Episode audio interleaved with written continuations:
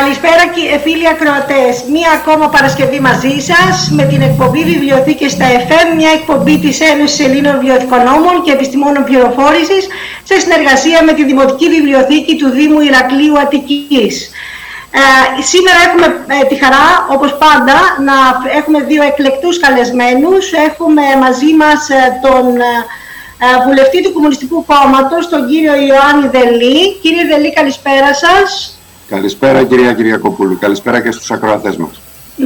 Και επίσης και έχουμε μαζί μας και την ε, βιβλιοθηκονόμο, την κυρία Άννα Χαζήρη, που είναι προϊσταμένη από τη Δημόσια Βιβλιοθήκη ε, του Χίου Κοραής ε, από τη Χίο, της Δημόσιας Κεντρικής Βιβλιοθήκης Χίου Κοραής με το όνομα. Καλησπέρα. Λοιπόν, Καλησπέρα και σε σένα Άννα μου και ε, να σας ευχαριστήσω για την ε, παρουσία σας σήμερα εδώ για τα τόσο σημαντικά θέματα που θα μιλήσουμε και να δώσουμε το λόγο στον κύριο Δελή. Ο κύριος Δελής ε, έχει την ιδιότητα και του εκπαιδευτικού. Είναι πολύ σημαντικό αυτό κύριε Δελή για, το λόγο, για την κουβέντα που θα αναπτύξουμε στη συνέχεια να σας ευχαριστήσουμε καταρχήν και εσάς προσωπικά αλλά και το κόμμα σας για την ε, προσπάθεια που κάνετε τελευταία να αναδείξετε τα προβλήματα που αντιμετωπίζει ο κλάδος μας, τα οποία είναι πάρα πολλά εσείς έχετε αναδείξει ε, προβλήματα που αφορούν επαγγελματικά δικαιώματα και γενικά την, ε, την απασχόληση των αποφύτων των σχολών βιοθηκονομίας. Ένα πρόβλημα που μας πονάει όλα αυτά τα χρόνια, εμάς τους επαγγελματίες βιοθηκονόμους. Και θα θέλαμε έτσι να μας πείτε την εμπειρία σας από την επερώτηση την οποία κάνατε στη Βουλή προς τον Υπουργό. Ευχαριστώ πολύ κυρία Γυριακοπούλου. Η, το Κομμουνιστικό Κόμμα της Ελλάδας αξιοποιεί την κοινοβουλευτική του εκπροσώπηση έτσι ώστε να αναδεικνύει προβλήματα των εργαζομένων της χώρας και γενικότερα κοινωνικο-πολιτικά ζητήματα. Ε, τα προβλήματα που έχουν οι βιβλιοθηκονόμοι και σε λίγο θα τα αναπτύξουμε, εσείς βεβαίως τα ζείτε, τα γνωρίζετε πολύ καλύτερα από εμένα, είναι σημαντικά καθώς επίσης και το ζήτημα του βιβλίου, το οποίο θεωρούμε ότι είναι αρκούντος υποβαθμισμένο στη χώρα μας, σε, σε πολύ μεγάλο βαθμό, δεν θα έπρεπε να είναι έτσι. Μάλιστα το αναγνώρισε με έναν τρόπο και ο ίδιος ο υπουργός. Επιχειρήσαμε λοιπόν με αυτή την κοινοβουλευτική μας παρέμβαση, την επίκαιρη ερώτηση στον Υφυπουργό Παιδείας, τον κύριο Συρίγου, να προβάλλουμε, να αναδείξουμε και να διεκδικήσουμε βεβαίως τη λύση για τα ζητήματα αυτά. Αυτό ήταν το σκεπτικό. Με αυτό το σκεπτικό κινείται το Κομμουνιστικό Κόμμα της Ελλάδας, θέλοντας να συμβάλλει με τις μικρές του κοινοβουλευτικές ε, δυνάμεις. Θα ήταν πολύ καλύτερα αν το δυνατό και μέσα στην Βουλή, να πιέσει προς την κατεύθυνση λύσης βασικών ε, προβλημάτων. Τα προβλήματα που απασχολούν και ταλανίζουν το χώρο των βιβλιοθηκονόμων, των αρχαιονόμων, αυτού του κλάδου τέλος πάντων, ε, ενός πολύ πολύ σημαντικού κλάδου, ίσως δεν είναι και τόσο γνωστός στο κοινό, είναι πολύ σημαντικά και εξηγούν σε πολύ μεγάλο βαθμό και την απαράδεκτη κατάσταση που υπάρχει στο ζήτημα των ε, βιβλιοθηκών, ε, γενικότερα του βιβλίου στη χώρα μας, της χαμηλής αναγνωσιμότητας. Ε, δεν λέω κάτι καινούργιο φαντάζομαι, είναι πράγματα λίγο πολύ γνωστά. Ε, αυτό ήταν το σκεπτικό για την ε, επίκαιρη ερώτηση. Η ερώτηση συζητήθηκε την α, ε, περασμένη Δευτέρα. Ήρθε ο κύριος Συρίγος, απάντησε και μπορώ να σας πω αν θέλετε και ε, κύριε Δελή, ε, είναι αλήθεια ότι είναι γνωστά τα προβλήματά μας, αλλά επειδή μας δίνεται αυτό το βήμα, θα, θα θέλαμε να μας ε, περιγράψετε λίγο την ερώτησή σας ως προς τον Υπουργό, να τα επαναλάβουμε, να τα ακούσουν για μια φορά ακόμα οι φίλοι τηλεθεατές μας. Έχει σημασία αυτό να ακουστούν από εσάς, διότι το να τα λέμε εμείς, εντάξει, και, και από εμάς έχει σημασία, αλλά πολύ περισσότερο από εσάς. Ε, και βέβαια να, είναι πολύ σημαντικό να ακούσουμε και την τοποθέτηση της κυβέρνησης κατά πόσο προτίθεται να βρει λύσεις, γιατί θα μου επιτρέψετε να σας πω ότι ε, και είναι προσωπική μου άποψη, αλλά δεν νομίζω ότι είναι μόνο προσωπική μου άποψη, ότι διαχρονικά όλες οι κυβερνήσεις, ε, καμία μέχρι σήμερα, από αρχής γενομένης που δημιουργήθηκαν αυτές οι σχολές, δεν ενδιαφέρθηκε για την επαγγελματική αποκατάσταση αυτών των ανθρώπων στο πλαίσιο της δημιουργίας θέσεων εργασίας, γιατί κατά το πλήστον αυτοί οι άνθρωποι πρέπει να απασχοληθούν στο δημόσιο, επομένως πρέπει να υπάρχουν πρόβλεψη θέσεων και, που, και εκεί που υπήρχαν πολλές φορές θέσεις καταργούνταν ε, το προηγούμενο διάστημα από ό,τι είχαμε δει ε, και είναι ένα πραγματικά, είναι, ε, θα έλεγα ότι είναι ένα πολύ σοβαρό πρόβλημα το οποίο καλό είναι να το επαναλάβουμε, να το ακούσουμε, μήπως βρούμε και κάποια λύση. Ε, Βεβαίως, ε, με τα χαράς. Ε, ο βασικός άξονας της ε, κοινοβουλευτικής μας παρέμβασης αφορούσε βέβαια τα επαγγελματικά δικαιώματα, το δικαίωμα στη δουλειά όλων των πτυχιούχων των τμήματων της αρχαιονομίας, της βιβλιοθηκονομίας, είτε ως πανεπιστημιακές σχολές τα τελευταία χρόνια, είτε ως ΤΕΙ, γιατί κάποια στιγμή λειτουργούσαν και παράλληλα αυτά τα τμήματα από παλιότερα. Ε, θεωρούμε ότι στις θέσεις που αντιστοιχούν σε αυτές τις προδιαγραφές που έχουν σχέση με αρχεία, με βιβλιοθήκες, και τέτοιες υπάρχουν και αρχεία και βιβλιοθήκες υπάρχουν όχι μόνο στις δημόσιες υπηρεσίες, στα πανεπιστήμια, στις τράπεζες, στα υπουργεία, σε κυβερνητικούς φορείς, ε, πέρα από την, αυτή την Εθνική Βιβλιοθήκη, τη Βιβλιοθήκη της Βουλής, στα ερευνητικά κέντρα, στους δήμους, στα σχολεία. Στον ευρύτερο δημόσιο τομέα παντού. Θεωρούμε ότι όλοι αυτοί οι χώροι του βιβλίου θα έπρεπε να καλύπτονται πρωτίστως για να μην πω και αποκλειστικά, από ανθρώπους που έχουν ε, σπουδάσει το αντικείμενο και μπορούν βεβαίως και να λειτουργήσουν και να οργανώσουν κατά τον καλύτερο τρόπο αυτές τις ε, βιβλιοθήκες.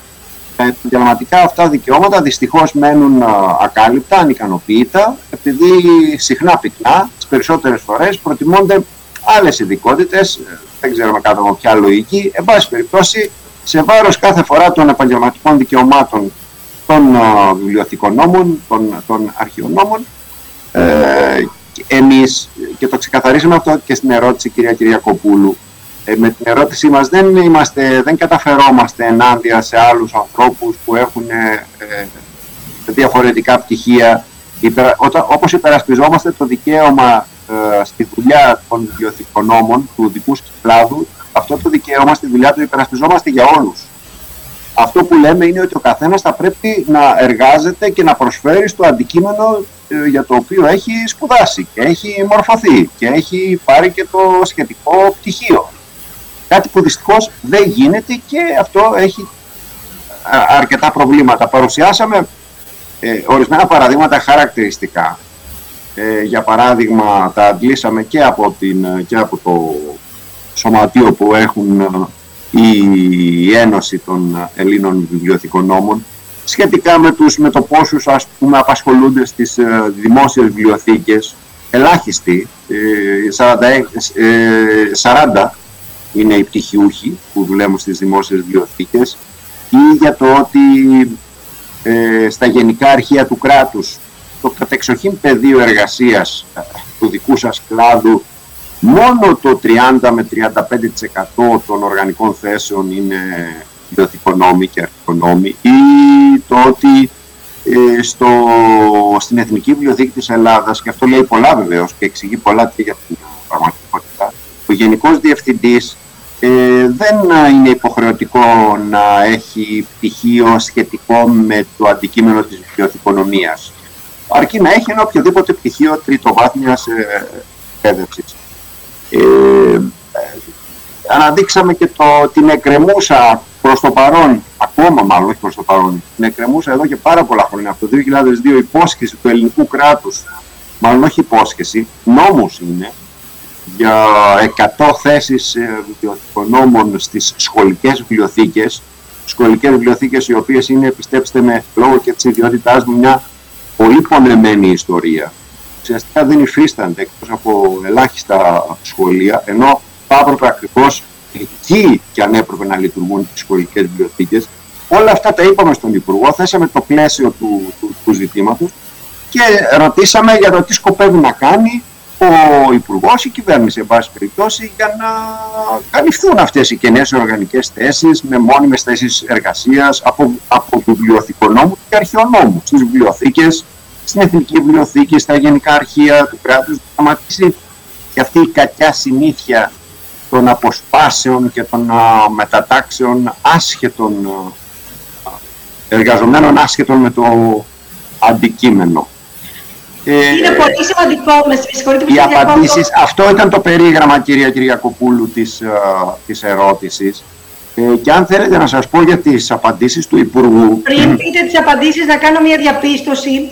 Είναι πολύ, σημαντικό αυτά που, είναι πολύ σημαντικά αυτά που λέτε και να ακούγονται μάλιστα από έναν άνθρωπο που έχει την ιδιότητα του εκπαιδευτικού διότι ε, όλα αυτά τα χρόνια μας έχουν λιδωρήσει ότι καταφερόμαστε εναντίον ενός ε, κλάδου των εκπαιδευτικών που αποσπώνται στις βιβλιοθήκες οι βιβλιοθηκονόμοι αδίκως.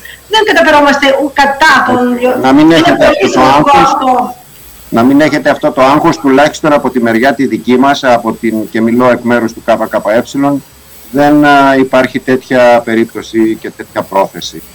Ε, επαναλαμβάνω, εμείς ε, μπορούμε να τους κοιτάμε όλους τους εργαζόμενους στα μάτια ακριβώς γιατί υπερασπιζόμαστε το δικαίωμα όλων στη δουλειά. Με βάση όμως το αντικείμενο το οποίο έχουν σπουδάσει και καταλαβαίνετε. Δεν, δεν μπορούμε όλοι να δουλέψουμε παντού σε όλους τους χώρους.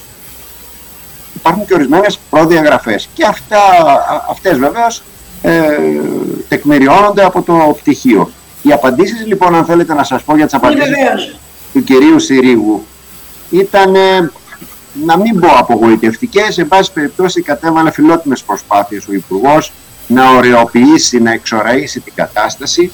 Στάθηκε κυρίως στο, στο σχέδιο, στο καινούριο σχέδιο του Οργανισμού Λειτουργίας της Εθνικής Βιβλιοθήκης, όπου μας είπε ότι προβλέπονται 290 θέσεις, από τις οποίες οι 164, 42%, τώρα σας διαβάζω αυτά που είπε ο, ο ίδιος ο Υπουργός, θα είναι από τυχιούχους βιβλιοθηκονομίας και αρχαιονομίας, είπε κάποια νούμερα εκεί, 10 αρχαιονόμοι στα γενικά κράτους, 4 βιβλιοθηκονόμοι στην Εθνική Βιβλιοθήκη, 14 βιβλιοθηκονόμοι στις δημόσιες βιβλιοθήκες, βιβλιοθήκες σύνολο 33 και θα γίνουν και κάποιες μετατάξεις, δεν τις, ε, δεν τις αρνήθηκε. Παραδέχτηκε ότι οι βιβλιοθήκες στη χώρα δεν έχουν θέση που αξίζει. Ε, και βεβαίως θεωρεί με βάση κυρίως το, το νέο οργανισμό της, ε, της, της λειτουργίας της Εθνικής Βιβλιοθήκης ότι αλλάζουμε σελίδα στο, στο θέμα αυτό. Μακάρι να ήταν έτσι, το, το απαντήσαμε εμείς. Μακάρι να ήταν έτσι, δεν συμμεριζόμαστε την αισιοδοξία του. Ουσιαστικά πρόκειται για μια επανάληψη της ίδιας κατάστασης, γιατί οι 5, 10, 15, 20 θέσεις επιπλέον δεν λύνουν το πρόβλημα, το πρόβλημα ούτε των επαγγελματικών δικαιωμάτων των βιβλιοθηκών νόμων, αλλά ούτε και το ζήτημα της ε, ορθής, της ε, λειτουργίας των βιβλιοθηκών και των αρχείων ε, στη χώρα. Ε, αυτή ήταν η απάντηση του Υπουργού. Δεν μας μετέδωσε και αισιοδοξία, μπορώ να πω. Ε, αυτό που του είπαμε εμείς, δεν ξέρω αν παρακολουθήσετε την ερώτηση, είναι ότι αυτά έχουν εξήγηση. Ε, έχει σημασία να το κατανοήσει και ο κόσμος ε, του κλάδου του δικού σας, ότι όλα αυτά είναι προϊόν, ε, προϊόντα μιας αντίληψης που κυριαρχεί εδώ και πάρα πολλά χρόνια στην, στην ελληνική πολιτική σκηνή, ότι αυτή αυτοί οι χώροι, οι χώροι της παιδείας, η κλάδη μάλλον της παιδείας, της υγείας, της πρόνοιας και όλοι αυτοί θα πρέπει να γίνουν, σε αυτό θα πρέπει να γίνουν πολύ σημαντικές περιοχές γιατί ήταν οι έξοδοι και να εφαρμοστεί δηλαδή μια λιτότητα σε αυτά έτσι ώστε να εξοικονομηθούν χρήματα γιατί γινόταν μεγάλη σπατάλη. Δυστυχώς έτσι το αντιμετωπίζουν όλες οι κυβερνήσεις, και η σημερινή και η προηγούμενη, εμείς λέμε και αυτό έχει εξήγηση, γιατί αυτά τα χρήματα που εξοικονομούν από αυτούς τους χώρους και από τους δικούς μας, ή με αυτής της πολιτικής είναι και ο δικός σας κλάδος, κατευθύνονται σε, άλλες, ε, σε άλλους προορισμούς, για παράδειγμα να ταΐζουν τους παραχωρησιούχους των οδών, να ταΐζουν τους ιδιοκτήτες μεγάλων αεροπορικών εταιριών, να ταΐζουν με λίγα λόγια τους μεγάλους επιχειρηματικούς ομίλους. Αυτή είναι πολιτική εξήγηση της, ε, ε τις τάσεις όλων των κυβερνήσεων απέναντι στον δικό σας τον κλάδο. Δεν είναι ότι ε, σας αντιπαθούν. Είναι, είναι πολιτικοί οι λόγοι. πολιτικό, οικονομική είναι ζήτημα δηλαδή πολιτικών επιλογών. από εκεί και πέρα έχει σημασία, αν θέλετε κυρία Κυριακοπούλου και ε, τη δική μας άποψη, και πέραν της κοινοβουλευτικής παρέμβασης που κάναμε, θα ξανακάνουμε αν χρειαστεί και αν υπάρχουν νεότερες εξελίξεις. Καθόλου δεν το αποκλείουμε, ίσα ίσα. Θα χρειαστεί και από τη δική σας μεριά ο κλάδος να οργανωθεί, να διεκδικήσει, να, ε, να εμφανιστεί με αιτήματα, να, να να εγγραφεί στη δημόσια συζήτηση. Είναι όπλο η εκπομπή που κάνετε εδώ. Ομολογώ ότι δεν το, δεν το γνώρισα. Είναι σημαντικά όλα αυτά, έτσι ώστε αυτά να, ε, τα προβλήματα του κλάδου του δικού σας να επικοινωνηθούν γενικότερα για να, για να μπορέσετε από καλύτερες θέσεις να τα διεκδικήσετε και να πιέσουμε όλοι μαζί την όποια κυβέρνηση τέλος πάντων να τα υλοποιήσει. Χαιρόμαστε κύριε Δελή πάρα πολύ που ε, θα, θα, σας έχουμε κοντά μας σε αυτή την προσπάθεια που κάνουμε να κατοχυρώσουμε τον κλάδο μας. Θα πρέπει να σας πω ότι όλα τα χρόνια η Ένωση Ελλήνων Βιοευκονόμων έχει επεξεργασμένες θέσεις καταρχήν στο πλαίσιο μιας εθνικής πολιτικής για το πώς θεσμικά θα πρέπει να είναι αυτοί οι φορείς και τις θέσεις που θα πρέπει να προβλέπονται για τη λειτουργία τους, που είναι και το σημαντικότερο πράγμα.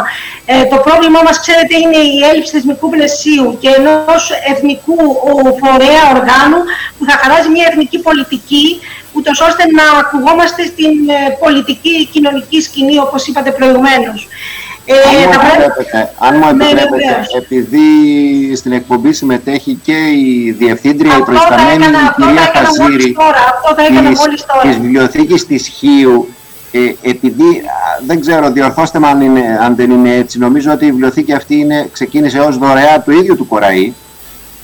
Ναι, είναι μία, είναι μία από τις μεγαλύτερες βιβλιοθήκες ε, στην Ελλάδα και από τις σημαντικότερες ιστορική βιβλιοθήκη. Ακριβώς. Και ακριβώς ε, ε, μπορεί κάποιος να καταλάβει μέσα από όλα αυτά που μας είπατε ε, πόσο μεγάλη είναι η ανάγκη για επιστημονικό προσωπικό, εξειδικευμένο προσωπικό το οποίο να μπορεί να ανταποκριθεί στις ανάγκες μιας τέτοιας βιβλιοθήκης. Έτσι είναι, όπως είστε εσείς εκεί προϊσταμένη διευθύντρια μιας βιβλιοθήκης αυτή η βιβλιοθήκη που έχει ένα τέτοιο ιστορικό φορτίο και μια τέτοια ιστορική σημασία δεν είναι. Μιλάμε για τη βιβλιοθήκη του Κοραή. Ε, αν ναι. αναλογιστούμε και τι γιορτάζουμε φέτος, τα 200 χρόνια και όλα αυτά, εντάξει τώρα... Αυτό ακριβώς θα έπρεπε να αναλογιστεί και η πολιτεία και να προσπαθήσει να στελεχώσει τουλάχιστον ναι, όλες αυτές τις βιβλιοθήκες που αποτελούν θεματοφύλακα της ιστορίας ε, και φυλάμε και σύνορα αν θέλετε. Ε, εγώ θα έλεγα κυρία Χαζήρη για να γυρίσω και λίγο και στα δικά μου τα κλαδικά ότι είναι πραγματικά ε, σε όσα σχολεία έχω εργαστεί ουσιαστικά δεν υπήρχε σε κανένα μία βιβλιοθήκη που να λειτουργεί με όρους σύγχρονους. Οι βιβλιοθήκες ε, τις περισσότερες φορές λειτουργούν εκεί που υπάρχουν, γιατί δεν υπάρχουν και παντού, από κάποιους εκπαιδευτικούς που έχουν μεράκι και όρεξη αλλά πιστέψτε με, αυτό δεν φτάνει πια. Δεν επαρκεί. Χρειάζεται και γνώση του αντικειμένου. Σαφώς ε, δεν επαρκεί. Είναι ε, ναι, βέβαια. Ε, επειδή το έχω κάνει και εγώ δηλαδή, ελλείψη.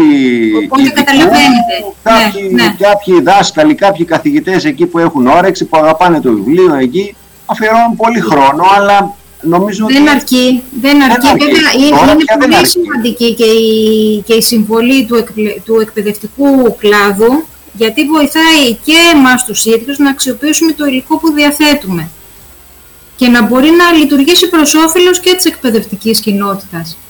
Ναι, λέω ότι ήταν, είναι, οι, οι σχολικές βιβλιοθήκες είναι πάνω από χίλιες, δεν 1800, δεν θυμάμαι ακριβώς πόσο είναι. Στα χαρτιά βέβαια, έτσι. Στα χαρτιά, ναι, θα έπρεπε κατά την άποψή μας η αντίληψη που έχουμε εμείς ως κόμμα για, για το σχολείο είναι ότι δεν μπορεί να υπάρχει σχολείο το οποίο να μην έχει βιβλιοθήκη οργανωμένη αν θέλουμε να μιλάμε για σχολείο, κοιτάξτε, αν δεν υπάρχουν βιβλιοθήκες στα σχολεία, τότε πού υπάρχουν αλήθεια.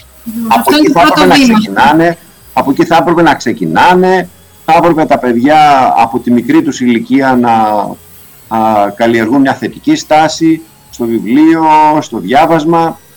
Εντάξει, είναι βασικό πολιτιστικό αγαθό και είναι και δείκτης η φιλαναγνωσία νομίζω κυρία Χαζήρη ότι είναι και δείκτης του επίπεδου της πνευματικής καλλιέργειας μιας κοινωνίας. Δεν είναι...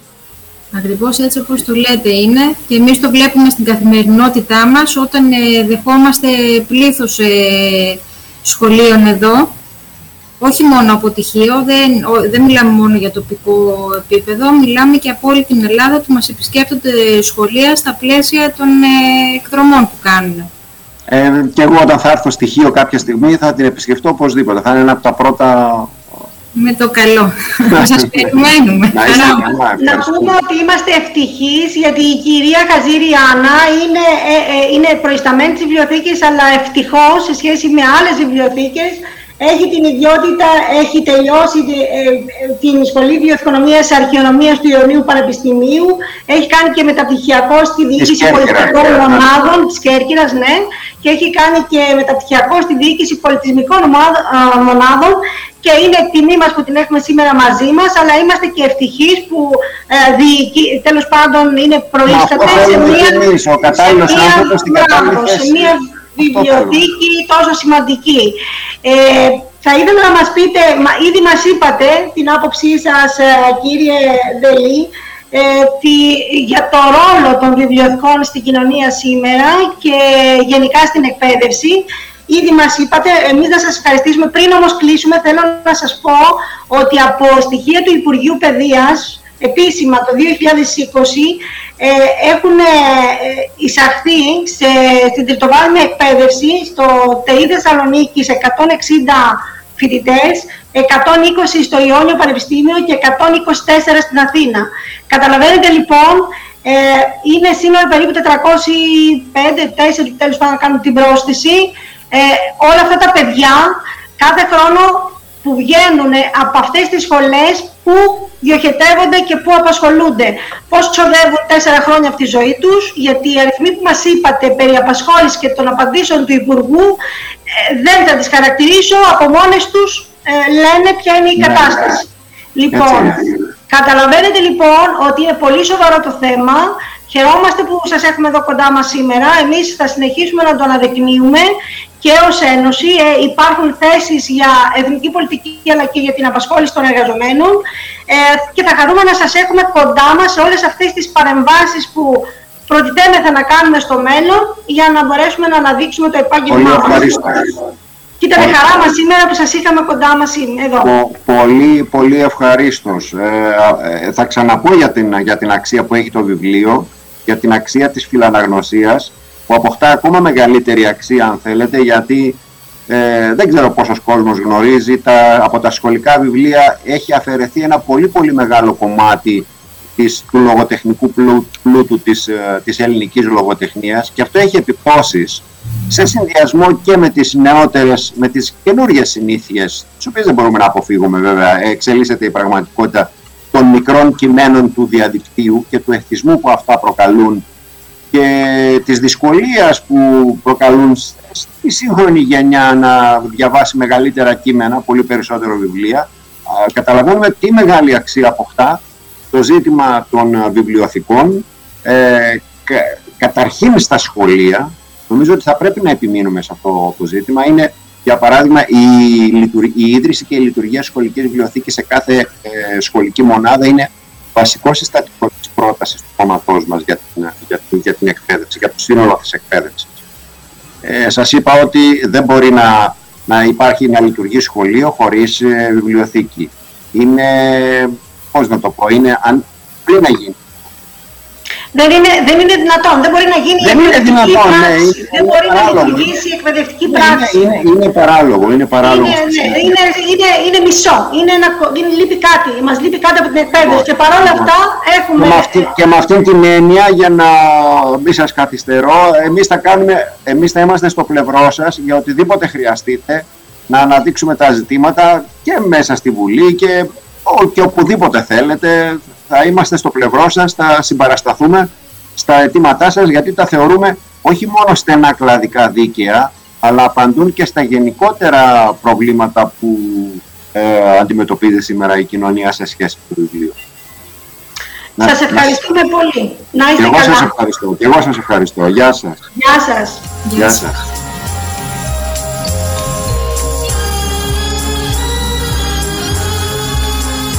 Επικοινωνία 94 FM. Δελτίο τοπικής αυτοδιοίκησης.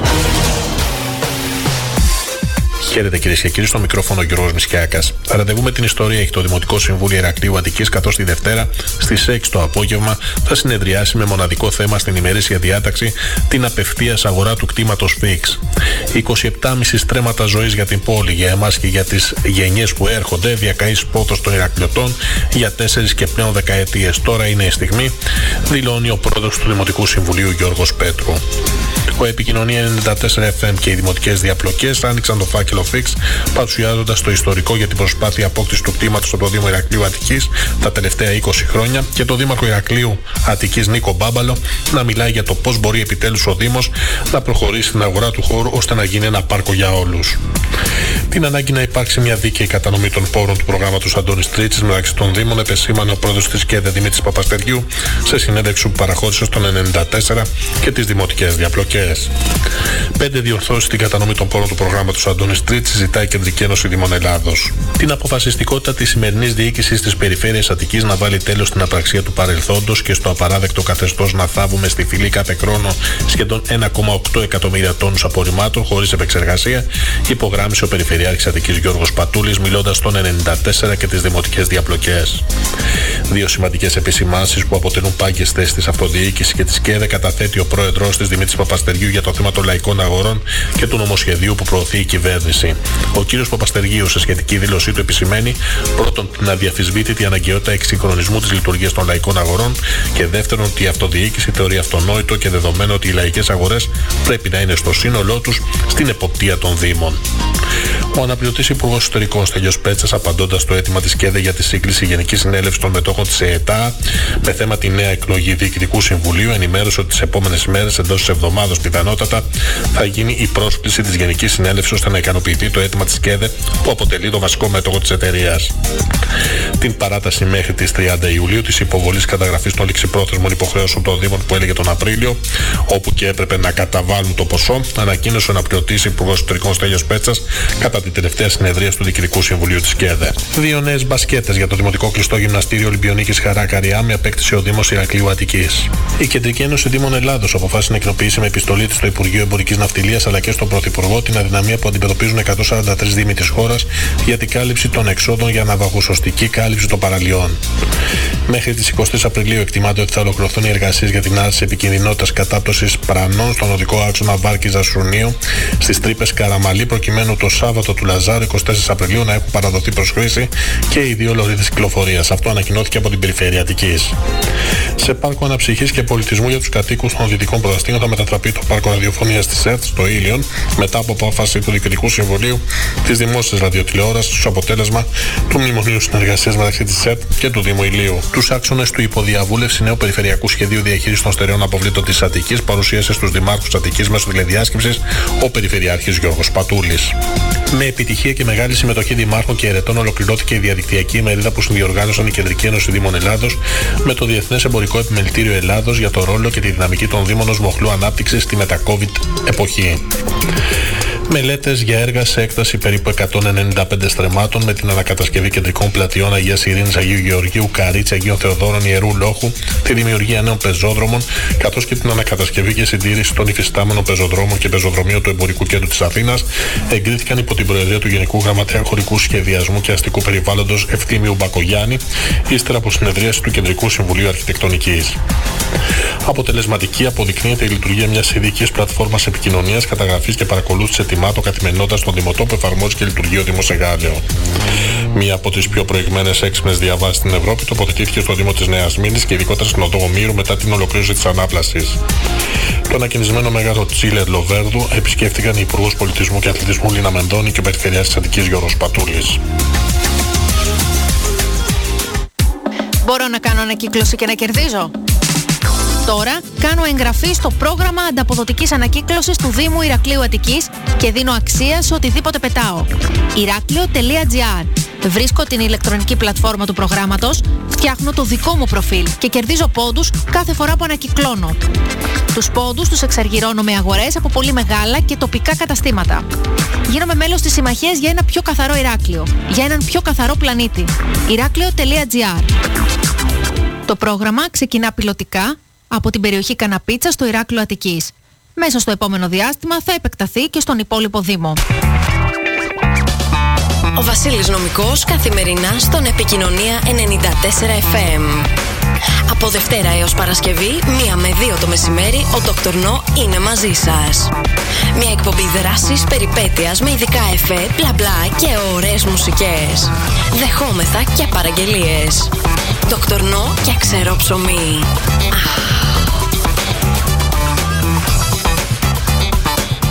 Επικοινωνία 94 FM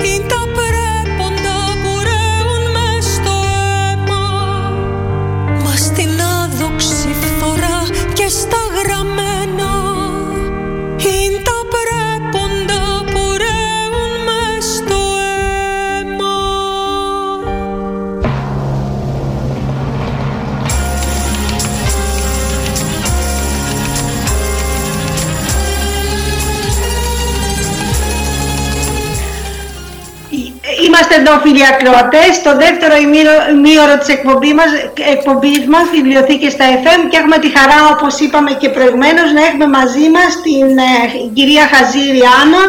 Άννα μου, θα μου επιτρέψει να σου μιλώ στον ελληνικό. Ε, θα θέλαμε να ξεκινήσουμε τις ερωτήσεις, ήδη είπαμε την ιδιότητά σου εκεί.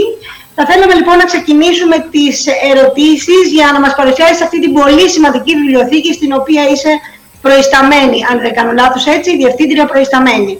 Πολύ θα, ήθελα, θα, θα θέλαμε λοιπόν να ξεκινήσουμε να μας παρουσιάσουμε ένα ιστορικό για αυτή τη βιβλιοθήκη και το πώς δημιουργήθηκε. Ε, λοιπόν, να πούμε λίγα, λίγα λόγια για τη βιβλιοθήκη μας, η, η οποία έχει ιδρυθεί το 1792 ε, και εντάσσεται στις, ε, στην πρωτοβουλία για την αναβάθμιση της παιδείας ε, του γένους στην περίοδο του διαφωτισμού. Ε, ο εμπνευστής ε, για τη δημιουργία αυτής της βιβλιοθήκης ε, είναι ο Αδαμάντιος Κουραής. Ε, γι' αυτό άλλωστε και η βιβλιοθήκη φέρει τον τίτλο «Δημόσια Κεντρική Ιστορική Βιβλιοθήκη Χίου Αδαμαντίου Κοραή». Ε, αρχικά η βιβλιοθήκη ε, εμπλουτίζεται κυρίως με δωρεές, ε, όπως είπαμε του Κοραή και άλλων λογίων που ο ίδιος παροτρύνει να στείλουν τα βιβλία τους εδώ στοιχείο για να μπορέσει ο κόσμος να αποκτήσει παιδεία, να αποκτήσει μόρφωση. Ε, γίνονται και αγορές βέβαια και το 1822 θεωρείται ότι είναι η μεγαλύτερη βιβλιοθήκη της Ανατολής. Μάλιστα έχει δικό της τυπογραφείο, δικό της εργαστήριο φυσικών οργάνων, ε, διδάσκονται στη σχολή της Χίου ε, μαθήματα ε, πανεπιστημιακού επίπεδου θα λέγαμε σήμερα, μεταξύ αυτών και ξένες γλώσσες, ε, αγγλικά, ε, γαλλικά, μουσική, δηλαδή μαθήματα τα οποία ήταν λίγο περίεργο για εκείνη την εποχή. Ε, όμως αν σκεφτούμε ότι η Χίος ε, διανύει μια περίοδο άνθησης του 19ου αιώνα πια, ε, μπορούμε να καταλάβουμε και, την, ε, και το επίπεδο του, της, της ανάπτυξης της βιβλιοθήκης, ας πούμε. Ναι. Και του νησιού ολόκληρου, όπως από, από περιηγητικά κείμενα και από περιηγητές, διαβάζουμε ότι η Χίος αναφέρεται ως η παράδοσος του αρχιπελάγους. Γι' αυτό και λόγω όλων αυτών των ε, συνθήκων, ό, όλης αυτής της οικονομικής ε, άνθησης, ε, της ε, πνευματικής, είχαν παραγωγηθεί πολλά προνόμια από το Σουλτάνο σε σχέση με τα άλλα νησιά του αρχιπελάγους. Και γι' αυτό βέβαια και στη συνέχεια συνέβη το πολύ τραγικό γεγονός της σφαγής, όπου η βιβλιοθήκη πια καταστρέφεται ολοσχερός με εντολή του Σουλτάνου και ενώ ήταν μια πολύ μεγάλη βιβλιοθήκη, καταλήγει να μένει μόνο στάχτης και από καΐδια από ε, περιγραφές περιηγητών πάλι που διαβάζουμε. Ε, γίνεται μια δεύτερη προσπάθεια μετά από όλη αυτή τη, την τραγική συγκυρία, πάλι με τις πρωτοβουλίες του Κοραή. Μάλιστα ο ίδιος κληροδοτεί τη συλλογή του εδώ το 1833 με διαθήκη. Το 1838 επανασυστήνεται το γυμνάσιο και η βιβλιοθήκη καταλαμβάνει τότε μία αίθουσα. Ωστόσο γίνονται οι δωρεές όλες αυτές που είπαμε. Το 1871 ε, αναλαμβάνει ο γνωστός λαογράφος Νικόλαος Πολίτης ε, να έρθει εδώ με πρωτοβουλία των, ε, της εφορίας των σχολείων, να έρθει εδώ να ταξινομήσει το υλικό. Ε, το 1881 έχουμε ένα πάλι δραματικό γεγονός εδώ στοιχείο. Έχουμε την, ε, τους μεγάλους σεισμούς ε, με 7.000 ε, θύματα, 4.000 νεκρούς. Αυτή τη φορά ευτυχώς η βιβλιοθήκη ε, δεν καταστρέφεται, όμως το κτίριο κρίνεται κατεδαφιστέο.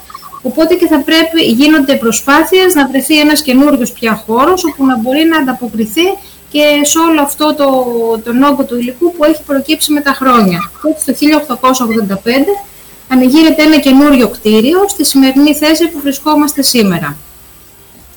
Το 1928 αναγνωρίζεται η βιβλιοθήκη από την ελληνική πολιτεία ως ανεξάρτητο πια του γυμνασίου και λαμβάνει το επίσημο όνομα Δημόσια Βιβλιοθήκη Χίου Κοραής. Το 1948 γίνεται ανακαίνιση του κτηρίου από την ε, οικογένεια του Φίλιππου Αργέντη. Ο Φίλιππος Αργέντης θεωρείται ότι είναι ε, ο κυριότερος ευεργέτης της βιβλιοθήκης μας, ε, γιατί εκτός του ότι συνέβαλε στην ε, ανακαίνιση, όπως είπαμε, του κτηρίου, ε, συμβάλλει και στην,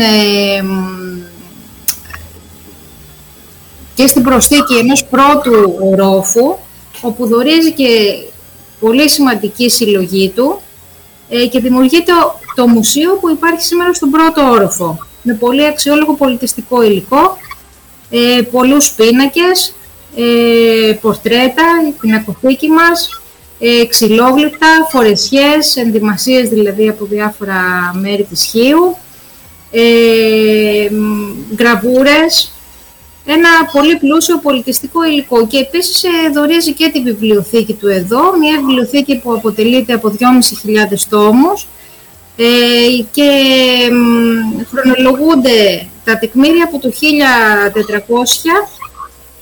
1500 συγγνώμη, μέχρι το 1950.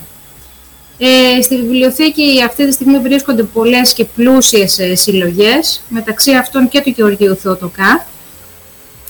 Ε, αυτή τη στιγμή η βιβλιοθήκη διαθέτει 290.000 τόμους βιβλίων και συνεχώς εμπλουτίζεται και με καινούργιες ε, αγορές και με καινούργιες ε, δωρεές που λαμβάνουμε. 2.500 χειρόγραφα, πλούσιο πολιτιστικό υλικό όπως σας είπα, εφημερίδες, περιοδικά, εφημερίδες από το 1897.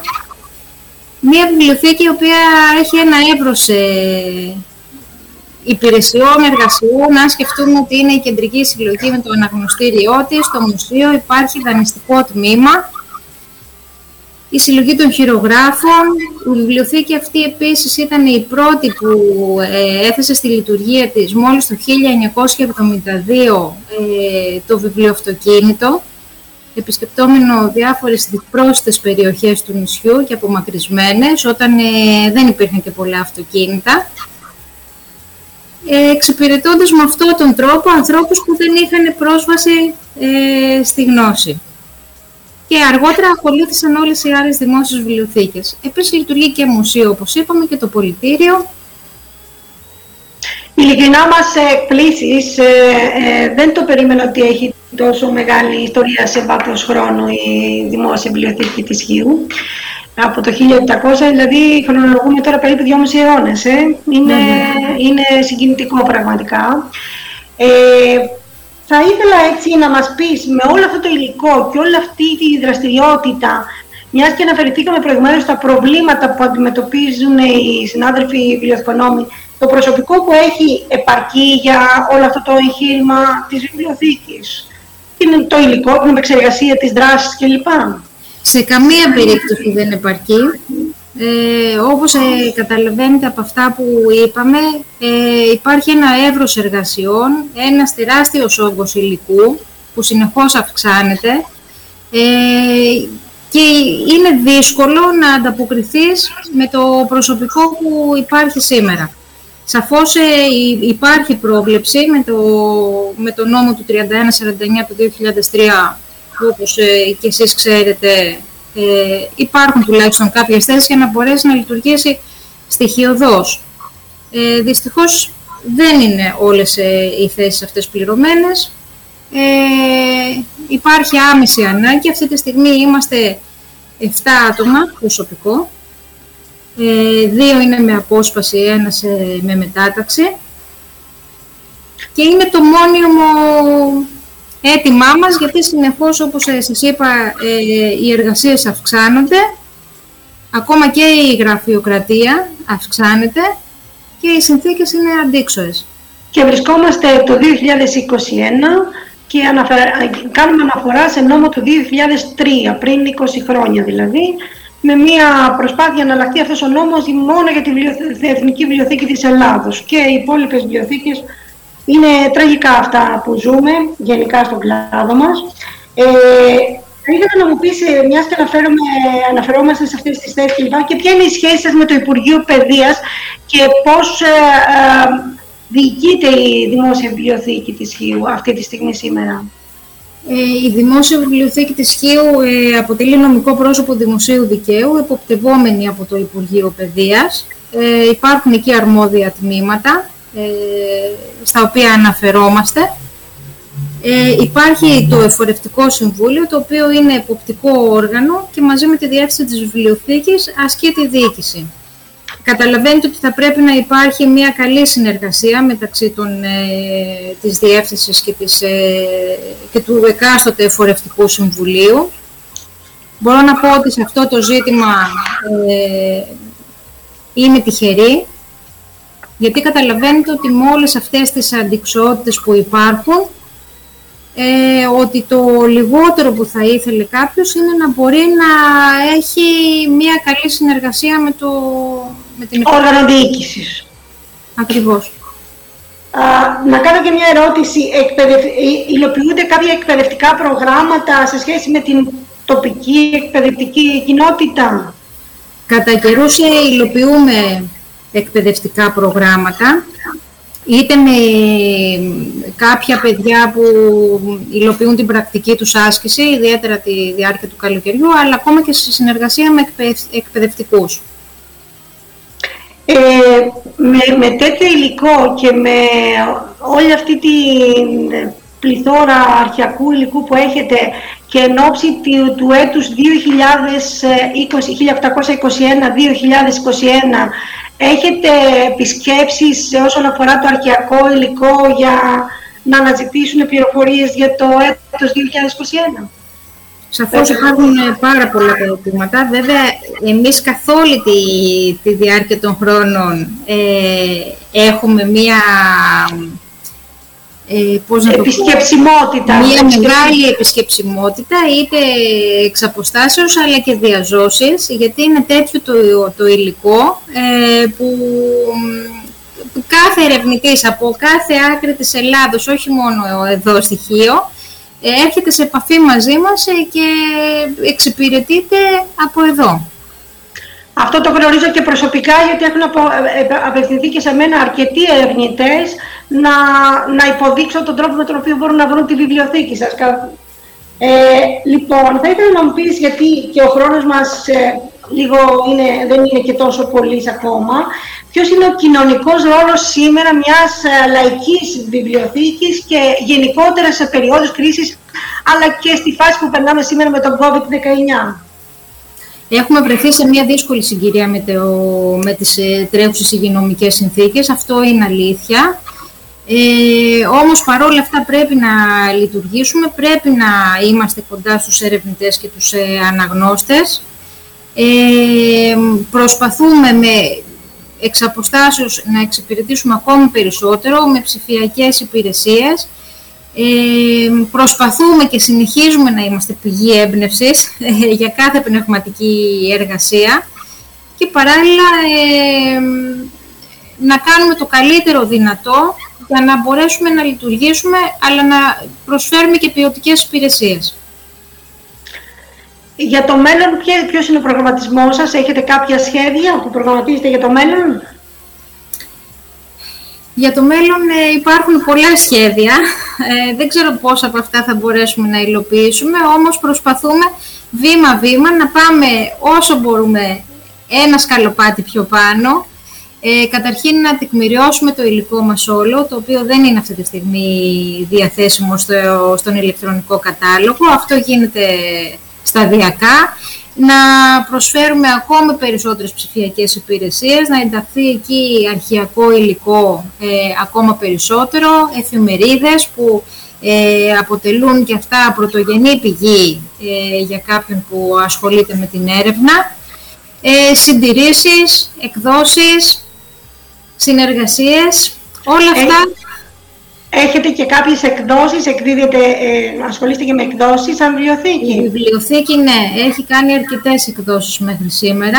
Ε, είναι ανεξάρτητο το, το υλικό ε, και προσπαθούμε και σε αυτό το τομέα κάθε φορά να προσφέρουμε και κάτι καινούριο.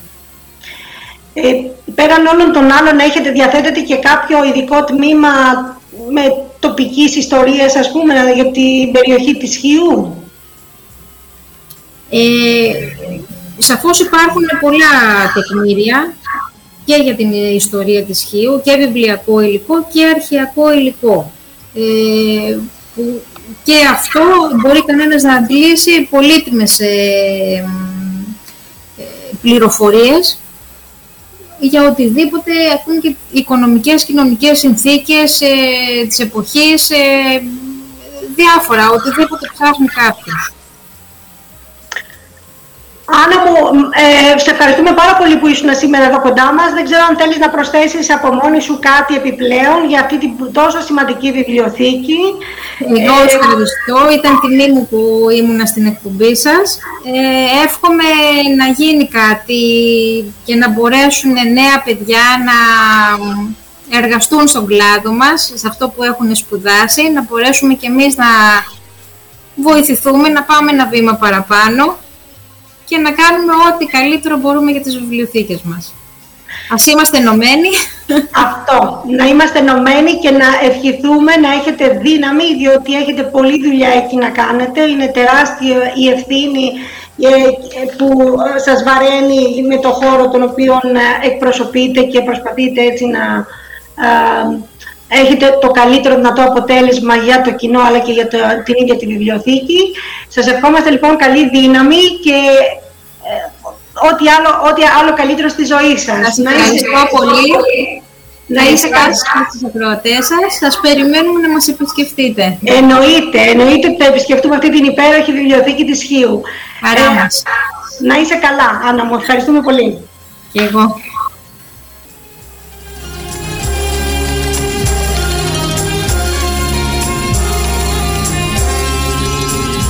Φίλοι ακροατές, μία, μία ακόμα εκπομπή βιβλιοθήκες στα FM. Ε, στην, ε, ε, στη μουσική σήμερα είχαμε μουσική και τραγούδι την Ελευθερία Μεταξά, στίχους Ελένης Εμερτζίδου και στον ήχο τον Βαγγέλη Παπά. Σας ευχαριστούμε πάρα πολύ. Καλή σας, καλό Σαββατοκύριακο.